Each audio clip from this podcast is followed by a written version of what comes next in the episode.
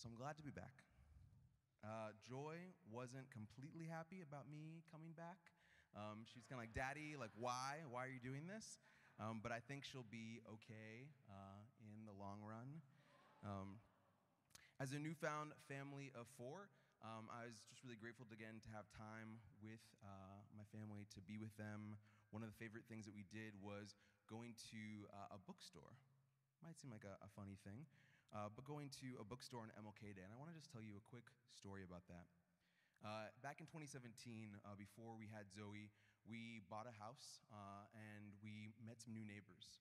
One of our neighbors is a woman uh, who is amazing and she kind of organizes the potlucks of the neighborhood. She started the listserv. She like defends the listserv when it gets a little bit nasty about like, hey, I saw some people like outside, like outside our houses. Like you mean like just people like outside our houses? Yeah, like I saw. She's like, hey, they're just people. Come on, like we're okay, right? Like she's just a good, good woman. And ever since I met her, she always talked about this bookstore. Where was it? It didn't exist. It was in her dreams. It was a bookstore that would be open uh, on Sundays, especially when New Haven libraries are closed.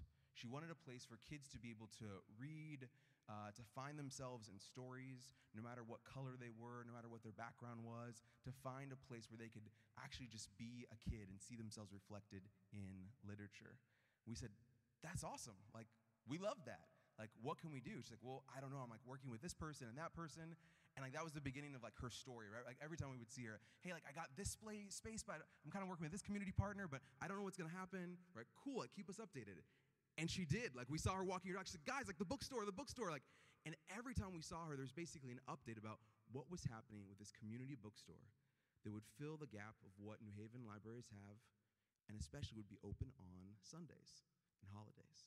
Because for whatever reason, New Haven public libraries aren't open on MLK Day It'd be a good day for them to be open, but they're not. It's okay. So finally, she's like, guys, like, the bookstore is a thing. Like, it happened. You need to come. Like, check it out. We're like, this is amazing. It's called People Get Ready. We went on MLK Day. We had an amazing time together as a family. And it's right off of Whalley, so it's really close to our house. And we saw basically this dream that she had that she'd been sharing about and sharing about and sharing about become a reality. Zoe even got to have her own little kind of uh, desk uh, beautiful drawing over there that she did, just amazing. And again, when I say that she shared this dream every time I saw her, she really did. And now, uh, even with the bookstore like kind of there, brick and mortar, she's like, when are you guys coming again? She actually took these pictures. Like she emailed us, she's like, your kids love this store. I'm like, I think they do. Also, like you just took a lot of pictures, and I don't know if they're gonna be on the website, but she, she's super excited about this. She wants to tell everyone she knows that there is a bookstore that kids uh, from every different neighborhood can go and find themselves. And they can do it even when the library, the public library, is closed. I don't think my uh, neighbor and friend follows Jesus, but she has a fervent zeal about all kids having access to books on any day of the week where they can see themselves growing up, thriving, celebrating. It was cool to see a few of those books. I'm like, oh, some EC viewers gave me these books. That's cool. Like Zoe found them. She's like, I need this one. I'm like, you had that one already. She still needed it right then. It was okay. It was uh, an amazing time. And you might think like, oh yeah, the bookstore is like where you buy things. Like, yeah, you can. But she's like, just come. Just come and be. Like, take space. Just chill there. And her sharing about this idea helped make it real. It got us excited about. It. We knew about it and then we're telling people about it too. It turns out that you share what you love. You do. When you love something, you share it. Whether or not it's a fully fledged idea or just even a little bit of a dream, when you love something, you share it. You share about who you love, what you love.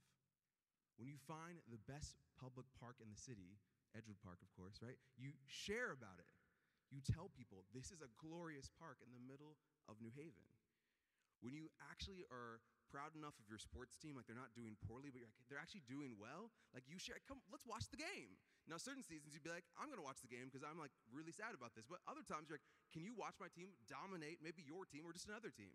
Like you're excited about that. Maybe you watch a film like Marriage Story or whatever your best picture pick is, and for some you might be like devastated while you watch them, but you're like enjoying the devastation somehow. Others you're like just enjoying it and celebrating it, but you invite people over to watch the film that you love. We don't even just share things or people, we share experiences. We want people to experience things that we love. When we love something, we share about it with our family, our friends, our coworkers, our classmates, and sometimes, sometimes, we're really excited about it, even with strangers. When something is worth sharing, we often go all in. You know who's a new fan of this revelation? Maybe he's an old fan, but he's been sharing some things. I guess it was the last decade now. But the Pope, actually, uh, Pope Francis, he says this Goodness always tends to spread. Every authentic experience of truth and goodness seeks by its very nature to grow within us. And any person who has experienced a profound liberation becomes more sensitive to the needs of others. As it expands, goodness takes root and develops. If we wish to lead a dignified and fulfilling life, we have to reach out to others and seek their good. In this regard, several sayings of St. Paul will not surprise us. The love of Christ urges us on. Woe to me if I do not proclaim the gospel. In the letters to Corinthians. That's from his encyclical, The Joy of the Gospel. There's a joy in sharing. Sometimes when we think about even the end of those verses, we wouldn't think about what Pope Francis shares at the beginning any authentic experience of goodness. He didn't say like Christian stamped, he didn't say like Christian label, he just said goodness. Like goodness is goodness, and goodness is worth sharing. Gospel, as you might know, just simply means good news. Good news. Not a bludgeon, not a judgment, not just a transaction, but good news. Sincere good news that we've learned, experienced, embodied, maybe even stumbling or fumbling forward in the good news of Jesus and his transformative love that we can encounter that changes us in small and big ways. In this series that we have before we go into Lent, it's just three weeks, including today, we're going to talk about what's worth sharing. What do we have that's worth sharing? We're going to look at three different ways that we can share this gospel, this good news. First, we're going to share, and this will be today, that we have goodness by way of testimony, by sharing our own story. Next week, we'll share that we have a story worth sharing by way of proclamation. And the last week, we'll share that we have power worth sharing by way of prayer. And like Patrick talked about with our last series, you'll find that these things commingle, they intermingle. You know, a story can be powerful. Uh, we can have a prayer that has its own kind of logic to it or narrative. We can have goodness that seems like it's so good it speaks of something. So these are all interrelated, but I think they are distinct enough for us to share about them for a week each.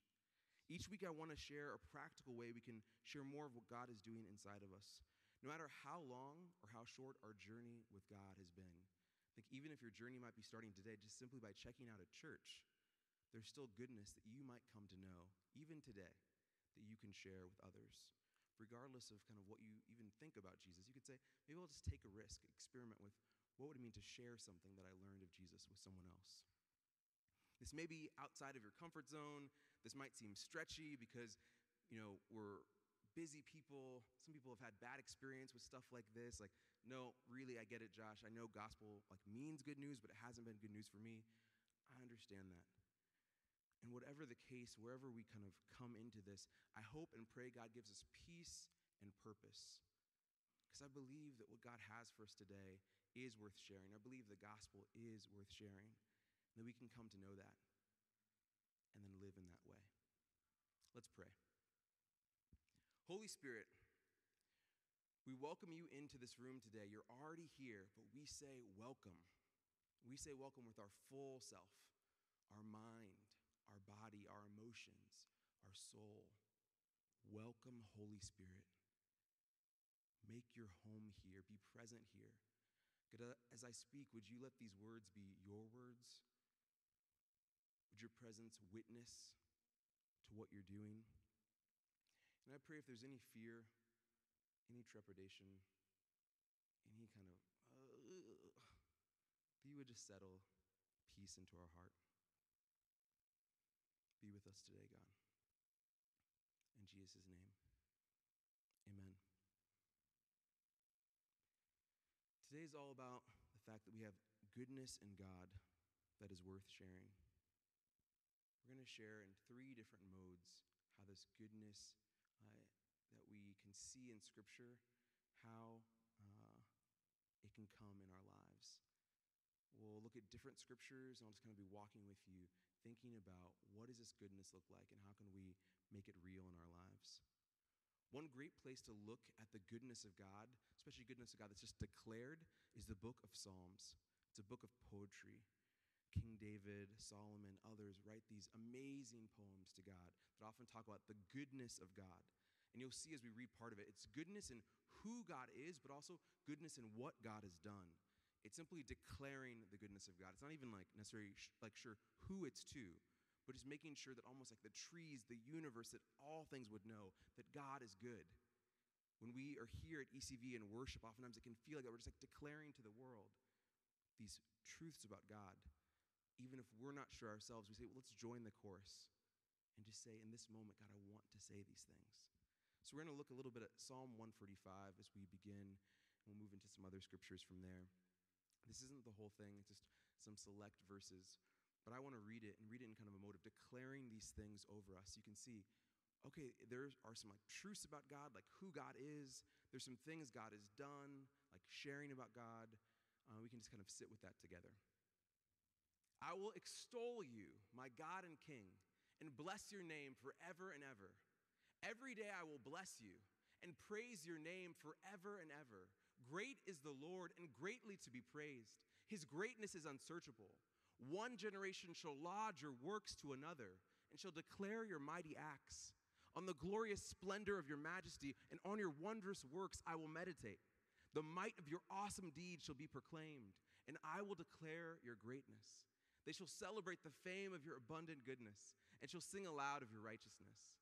They shall speak of the glory of your kingdom and tell of your power, to make known to all people your mighty deeds and the glorious splendor of your kingdom. Your kingdom is an everlasting kingdom, and your dominion endures throughout all generations. The Lord is faithful in all his words and gracious in all his deeds.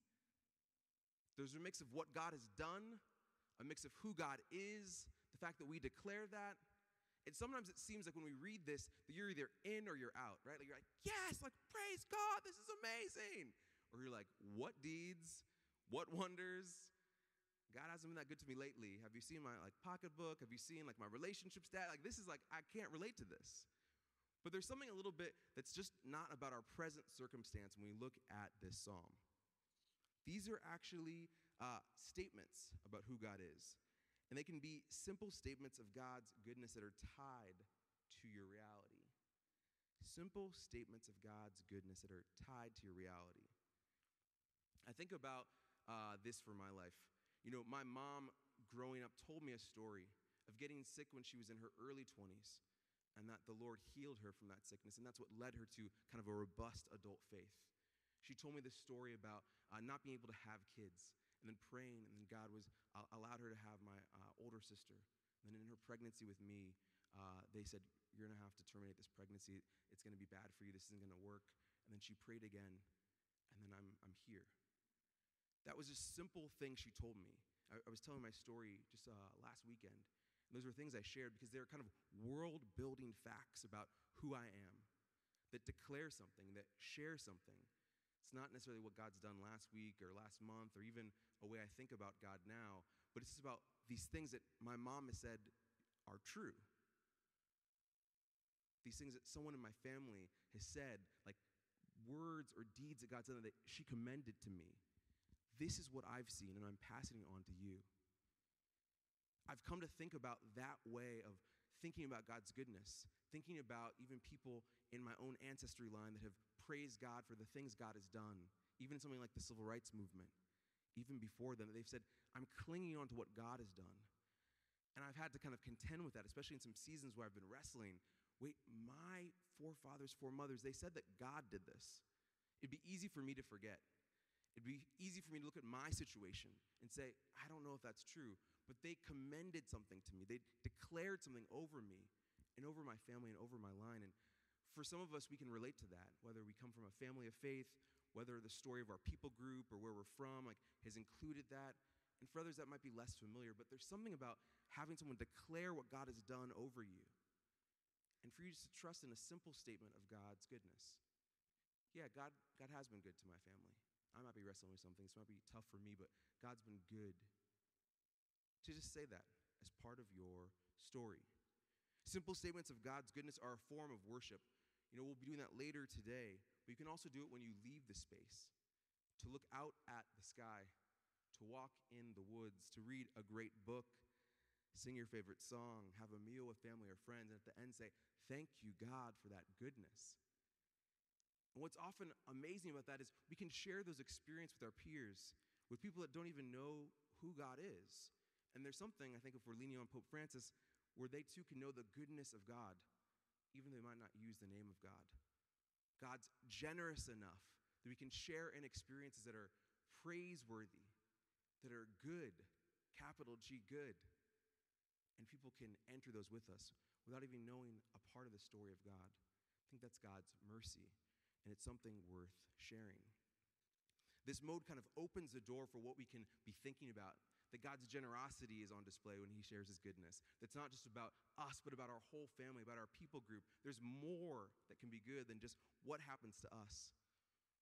But some of the best stories that we see in Jesus' life, some of the most memorable ones, are these different kinds of testimonies of God's work in our own lives. And I want to, to look at one it's going to be the, the main scripture we look at today. And there's sometimes where we see Jesus' life and his ministry, and it's often funny because we see that Jesus wasn't really kind of intending, it seems, to like pray for someone or to do something, but someone kind of just points something out, and then Jesus kind of fetches it down, and the person's like, "Well, I don't know if I was going to get prayed for, but I guess it's like it's Jesus, so maybe I'll get prayer." And, and there's a way that it just kind of stumbles into a story. And that can be how God is at work in our lives. Like, it's not even that we pursue God, but that God, in his own mysterious ways, is pursuing us. We see this in the Gospel of John when Jesus encounters a man who's born blind. As Jesus walked along the path, doesn't say he was like trying to heal someone, he was like on like a prayer thing that his church did. He's just walking. He saw a man blind from birth. His disciples asked him, Rabbi, who sinned? this man or his parents, that he was born blind? Jesus answered, Neither this man nor his parents sinned. He was born blind so that God's work might be revealed in him. We must work the works of him who sent me while it is day. Night is coming when no one can work. As long as I am in the world, I am the light of the world. When he had said this, he spat on the ground and made mud with the saliva and spread the mud on the man's eyes, saying to him, Go, wash in the pool of Siloam, which means sent. Then the man went and washed and came back, able to see. There's several strange things about this story. The first is that Jesus and the disciples see a person, like a human being, like someone who's like made in the image of God, right? And the disciples, I'm not sure like where they are in their training or their like kind of bedside manners, but they're like, "Hey Jesus, this guy over here, like why is he blind?" the blind guy's like, I'm not deaf. Like, you, I can hear you guys are talking about me. Like, this isn't okay. Like, they make him a theological question. I know that Jesus is super wise, that he's smart, right? But they're like, oh no, we need to figure out what's going on with this guy. I think that's pretty significant. Like, this person is a person, and yet the way that most people probably have seen him, it's as a quandary, as a question. Why does he exist? what's going on with him? What do we do about him? They're not thinking about God's goodness, they're just thinking about why something has happened. And Jesus has a whole different way of looking at people. He sees people and says, Here's what is good that's going to happen. Here's what I see, and ultimately what he does. Why does he choose mud? Why does he use saliva? I don't have any answers for that. I just don't. I don't think knowing the Greek helps you there either. I think it's just weird. Sometimes Jesus is just weird. The things he does in our stories are just strange. but He's involved. He's moving towards us, He's with us. We're not quandaries to Him, we're not problems. We're people that He loves. Jesus gives the disciples a demonstration of God at work when they were just looking for an answer to a problem. Once this man was blind, then he met Jesus, and he was healed by him, and he was able to see. One of the things that's interesting about the story is we don't necessarily know like what this man wanted. I, am guessing that he wanted his sight, but he was just encountered by Jesus. But the weight of this wor- work is so profound that the rest of his day is spent basically answering questions like he wasn't even about to like, I'm gonna tell everyone. Like you'll see what happens. Like people just start asking him questions. Like, dude, like the disciples thought I was like this question, and now everyone's asking questions of me about what's going on. We'll see this here. The neighbors and those who had seen him before as a beggar began to ask, Is this not the man who used to sit and beg? Once again, the guy's probably like, Guys, like, I can hear you and I can see you now. Come on, like, why are you doing this? Some were saying it's he, others were saying no, but it's someone like him. And he kept saying, I'm the man, like, I'm the guy, like, this is me, this is my story. More people asking him questions. But they kept asking him, Then how were your eyes opened? He answered, The man called Jesus made mud, he spread it on my eyes, and he said to me, Go to Siloam and wash. Then I went and washed and received my sight. And they said to him, Where is he? And he said, I don't know. This man can barely tell his own story voluntarily because they're just asking questions like, what happened? Like, how did it, this, what, who is he? Where is he? What if God's work is so evident in your life? What if the thing God does is so obvious that people start asking you about it? You're a little different. Something about you's changed. I don't think you're the same.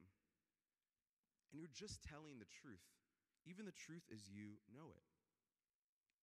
Look at this. So they again said to the blind man, What do you say about him? It was your eyes he opened. And the man said, He's a prophet. He's just sharing what he knows. You know, we see from the scriptures that Jesus is more than a prophet, but that's what the blind man, now not blind, knows. And so he just shares. Sometimes when we're telling our story, we think we have to have all the answers figured out. Well, I can't share with someone that God gave me an encouraging word or that He healed my wrist because I don't know the answers to like why these things happen in the universe or this other question. Like, like what? That's not related. It's just what God did in you. And like, but certainly I would have to like defend the faith and like be uh, curious about this and like answer that question. No, what if you just have to tell your story? We don't have to be experts in anything but what God's done. And I don't think in that we have to be an expert, we just have to be honest. But sometimes we think we have to be everything to people. Not just someone that would earnestly share, but someone that would need to know the answers, would need to know uh, what that means for their story. What if God's just asking you, when people ask you a question, be honest? What's going on in your life? What's bringing you joy these days? What are you grateful for? What's something that you're really struggling with? What if we decided to be honest about those things? And those of us with some kind of faith in Jesus in the room, we just included that part of our world in our answer instead of hiding it. One of the best memories I had in college, I might, depending on the time, share a few more of these stories, was one of my friends uh, who was very uh, vocal about, we, we shared a commitment for justice, but we came at it from different angles. And he had this huge heart for justice um, and was atheist as well. And he came to kind of see my faith and kind of not like it but understand it. And that wasn't my experience. Usually people just didn't care that I was a Christian. but he was kind of like more like, oh, I don't know about that. Like, you're kind of one of the good ones. I don't like that you're like on this team. But he, he started to like kind of use language like your God, or like the way that you see God, or like God for you. And I was like, that's kind of weird. By the end of the day, like, I guess that is like who God is for me, right? Like, I believe he's like God, God, but like he's my God. Like I'm experiencing this God. And my friend was coming to know that God is, I guess, I experience him. It's like that's kind of weird semantically, but it was cool experientially. We were starting to think, oh, I think your God would say this, or that's why you feel. I was like, oh, what? You're kind of like thinking with my God. And he was like, no, no, no, don't say that. I don't like that. But it kind of was that way. It was interesting. There's something about having people ask questions of you and just being honest that is a way that we can share God's goodness. finally, a group of the Pharisees who had been badgering they asked the last question that I had read, where he, the man said that he's a prophet. They called him again. They said, Come, come back. I, we need to talk to you. And they said, Give glory to God, as they understood him. We know that this man, Jesus, is a sinner. So you're saying basically tell the truth about what really happened. Like share that Jesus is this scoundrel, this man that you know has done these like bad things. And this man just answered, I don't know whether he is a sinner. One thing I do know that though I was blind, now I see. Now, some people that are stickers will look at this and be like, oh, like he's like open on the question of Jesus a sinner. Like that's that's that's wrong. That's bad. But that's just what he's dealing with. It's what he's open to. But the thing he knows is that he was blind and now he sees. He knows his experience. He knows what the Lord did. And he shares about it. What if we had the audacity, had the courage to say, we'll simply just be truthful people ask us questions about what our lives are about? One other quick story. These stories can seem kind of dramatic, you know, when you have something like blindness being healed. Um, but at ECV, we've seen um, some weird things uh, throughout the years. Um, one of them that we saw uh, a few years back was a woman who had come to faith in college. She uh, was getting involved in ECV, and then she had uh, a pretty bad injury and had a concussion. Uh, this was a serious one because she had had a number of other concussions. She played rugby, and so she had to be completely in her room. Some of you guys, if you've had concussions or friends, she had to be completely uh, in the dark in her room. Like she couldn't leave. It was just awful. She'd already had some kind of mental health stuff, had been dealing with depression. Obviously, being in a room that's completely dark, not helpful for that. So there was an event on campus that uh, was a prayer event. She couldn't go. She would have to have street lights and campus lights for classrooms, so she just stayed in her room. But the event was encouraging. People were really uh, encouraged about what God was doing. They said, How about we go to her room? So they went to her room. Uh, she said, What's going on, guys? And they're like, Oh, can we pray for you? She said, Yes. And then in the darkness, they prayed for concussion. Then all of a sudden, she felt a little different. She said, Well, let's, let's test this out. Let's turn on the light. Turn on the light. No concussive symptoms anymore. Like she was healed in like a rather dramatic way. Sometimes things are gradual and progressive. This was like pretty dramatic. Uh, and then the thing that was hilarious, she has a great personality, was she was like, okay, like this is awesome. I'm, I'm healed. And then she did this thing. Uh, you'll see later. This might not have been the best thing for her to do. She changed her like profile picture to like just her standing in the sun like this because she was so excited. And then all of a sudden, I get a call the next day. Josh, I'm so frustrated. And I was like, why? She's like, everyone keeps asking me like, what happened? And I'm like, what do you, what do you mean? She's like, well, I'm out, you know. And so now people are saying like, what happened? Like, I have to keep telling people this story. I'm like, well, like you were completely in the dark in your room, and now like you're out everywhere, and like people want to know. And she got so, she, my roommate, she's, oh, she's so frustrating. She always like didn't like my faith. And now she's asking what happened. I was like, do you, I think something might be happening here, like an invitation, like you can share your story a little bit. She's like, I don't want to though. I'm just like glad I'm healed. I just want to keep going on with things. I'm like, okay, I get that. Like you just had a concussion, like you're trying to catch up on homework. But maybe there's an invitation here to share a little bit about what God has done, about what God is doing. And she started to kind of integrate that a little bit more into like, okay, maybe there is a story part to this healing that like I put like this picture like this on Facebook for a reason that I want people to know like what God has done. This is the work of testimony. Even just simple testimony, stories of God at work. What's your simple testimony? Think about it. Again, whether this is your first day here at ECV, it might just be I came to church. I'm still thinking about what I'm feeling about it. That's okay. But others of us have different kinds of stories that we might be able to tell. I was proud and now I'm on a journey of humility. I was lost and now I'm found. I was I believed I was wrong. Like not that I did wrong, but that I was wrong. And now I'm held by the one who's done no wrong, even as he loves me. I came to church today. I'm, I'm a little intrigued. What's your simple story? Can you say it in a sentence or two? For some of us that are like to tell stories, we like to think a lot about our own lives. Maybe that's a challenge. Like, just a sentence? My life is complicated, Josh. There's a lot going on. Like, really? How dare you? Give me a paragraph at least. Okay, you can get a paragraph. But maybe a sentence though. Like, what's God done? how can you talk about it? Sometimes I find when I'm like, this is the story of what God did, then I'm thinking, like, do I even share that? I don't. I just wanted to kind of feel a little self-involved that day. I'm not about sharing. I just want to like have this story. What story are you willing to tell? What story are you willing to claim is what God's done? It doesn't have to be blindness or healing it or anything that would appear dramatic or not a concussion either. But it does have to be good, something that's worth sharing to people who ask, maybe even badger you, to people around you, your neighbors, your friends, your classmates, your coworkers, those you're trying to live an integrated life around. Maybe to Jesus, to telling Jesus directly in Thanksgiving. Thank you, Lord, that I'm no longer who I was five years ago. Thank you, Lord, that you've added something to my life, a life that now is a life of rest when it was just a life of busyness. Can we tell those stories? These testimonies of God's work change us, and they can be contagious. Just want to share a few more stories, and then I'll end with one more scripture and a few invitations. I've just been thinking a lot uh, about this lately, about what it means to live your life openly and what God will do with that. I was inspired, honestly, by the series that we were just in.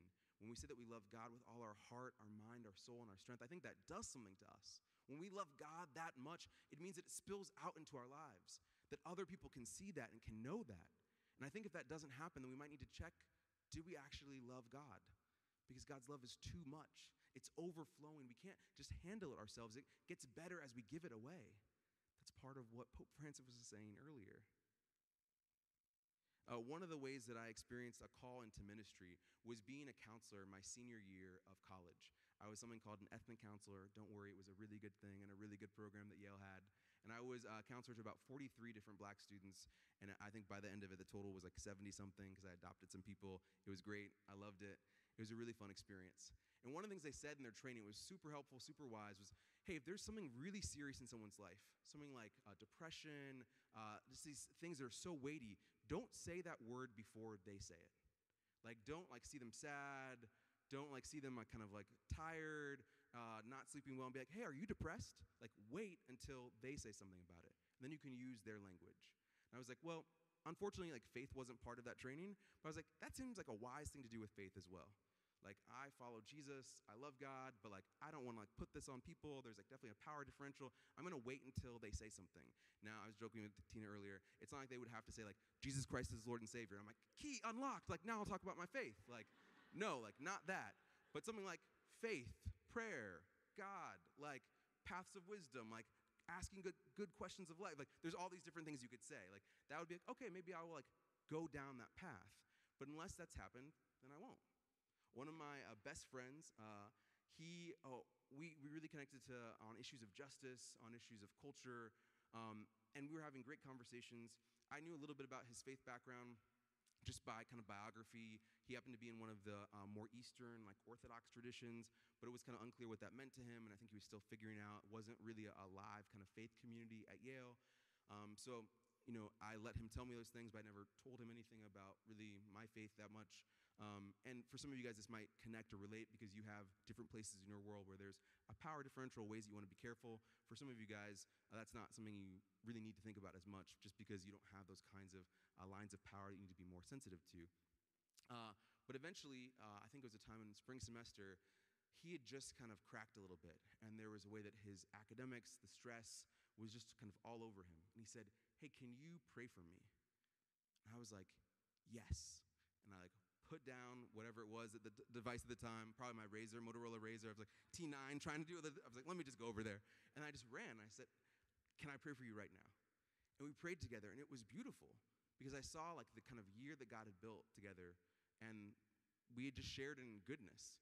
And it didn't have to be labeled like Christian goodness or Jesus goodness. It was just real friendship. But then there was this opportunity. I said, hey, can you pray?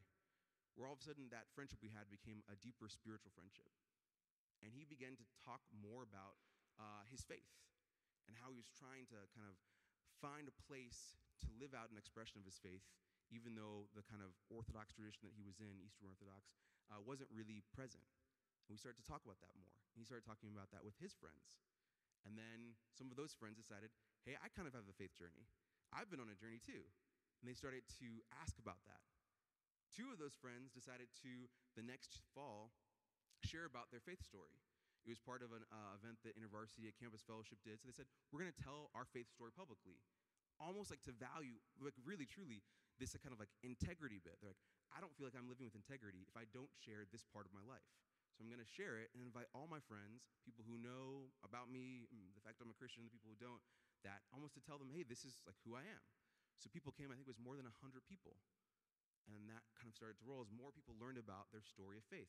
Again, they're not sharing like the, the four spiritual laws, if that means anything to you. They're not sharing like uh, different ways of knowing Jesus or conceptions of like the gospel. They're just sharing their story. I didn't know where I fit. I was stressed with school, and now God helps me. Like I experience peace when I pray. I had a lot of questions about, uh, there's a lot of people that really cared about justice in the squad, but I, I cared about justice, and I wondered, is it more, uh, is it a better use of my time to pursue justice in the different ways I can help the world? Or do something like be in spiritual community, especially with all the hypocrisy that's there. Someone saying, I don't really know what community is, but as I've spent time with it, I like it a lot. And it continued. There's someone in this room, Michelle, who decided to come to faith in college. Part of a, this group, kind of uh, people telling their faith story, all of a sudden people said, Hey, I want to think about if I have one. And then Michelle later on in a, a performance poetry group she was in called Jook Songs, shared her story with another person who had had a similar experience of coming to faith. It was amazing to be in a space of performance where people are like kind of like they're learning how to do like spoken word like reactions at the same time. Like some people really do spoken word reactions, but they're like, oh, I can snap like, and everyone's just like snapping basically to like praise, to worship, to testimony. This is who God is to me. He's like a friend I can talk to. He's there, even when no one else is. People that didn't know anything about God all of a sudden snapping to something that sounds good to them. This is what can happen when we become public about our story. When we become confessional, not about a creed necessarily, although that's not, definitely not a bad thing, but just what's happened in our lives. We just dare to say that this is true for us. And if you're a little bit uncomfortable, it can even simply be an invitation that we share with others and that we receive. One of the foundational texts of this community that Matt often brought to us early on in ECV was this one, coming from John 1. The next day, Jesus decided to go to Galilee. He found Philip and said to him, Follow me. Now, Philip was from Bethsaida, the city of Andrew and Peter. Philip found Nathanael and said to him, We have found him about whom Moses in the law and also the prophets wrote, Jesus, son of Joseph from Nazareth. Nathanael said to him, Can anything good come from Nazareth? Philip said to him, Come and see. I don't think that's a cop out. I don't think there was more he needed to say. Just, hey, come along. Come on the journey. Read this book with me. Come to church. Take a walk in Edgewood. It's the most beautiful park in New Haven, didn't you know? Just join for a little bit and see what you think. This is the journey we're going to be on just for three weeks. And I think it's a good time because we're about to enter the season of Lent. And Lent's a time where we're wondering and curious more about who God is to us, what God's doing, who Jesus is, what this thing called the cross and sacrifice means. And it's been beautiful season after season ECV to see for some people they're experiencing that journey for the first time. Hey, I'm not sure about church, but I can commit to like seven, eight weeks. I can just come, see what it's like. I can think about Jesus a little bit. Maybe he's a good teacher. Maybe he's a good person. Maybe he can share something with me. And then they experience what God has for them. And that looks different for different people. In the next two weeks, I'll kind of share some stories from people's lives about what that looked like for them. But I want you to become curious. As you're honest about your story, as you share God's goodness in kind of declarative form, as you share testimonies of what God's done in your own life, and as you just share and receive just simple invitations, I want you to become curious about what God might do through you. Not through me as a pastor, not like through ECV generally, but I want you to think about your own life, your own series of relationships, your own classroom, or your kid's classroom, or your neighborhood. And I want you to think about what might God be up to? What might God do as I simply share something? because you have something that's worth sharing. Here are a few first is what's a non religious or rather ordinary way you experience the goodness of God? Sometimes we don't think about the way we experience God like this, but what's a way that if you had someone that didn't at all know Jesus, wouldn't call themselves Christian, maybe even didn't like that, what's something that you could join them in that's a way that you experience God that they might be open to? And that could be a walk in the park. That could be a good story, a board game. Guys, I'm honest here. Like, these are the ways you might experience God. Is there a way that you could invite someone to that? And it's kind of up to you whether you would share more about why that's meaningful to you. But I do think things that change you often change other people. Things that are transformative for you often transform other people, or at least give you a great conversation. So, can you identify one of those practices and maybe even a person to invite along? Second, what has God done for you that's worth sharing? And do you tell that story? In what context? Could you share in other ways? Like one of the things here, not making fun of anyone, not thinking of anyone, probably thinking of myself. Like sometimes you have like that church testimony where like, ooh, it's testimony night. I'm gonna share my story. Like, yes, like I know the story I'm gonna share. Do you share that anywhere else besides testimony night or with anyone else, right? If you don't, there's some invitations there for you. Like, think about it. Is there anyone else that you'd want to share with? But there's some kind of confidence you get in this church community. That's great. That's a good thing.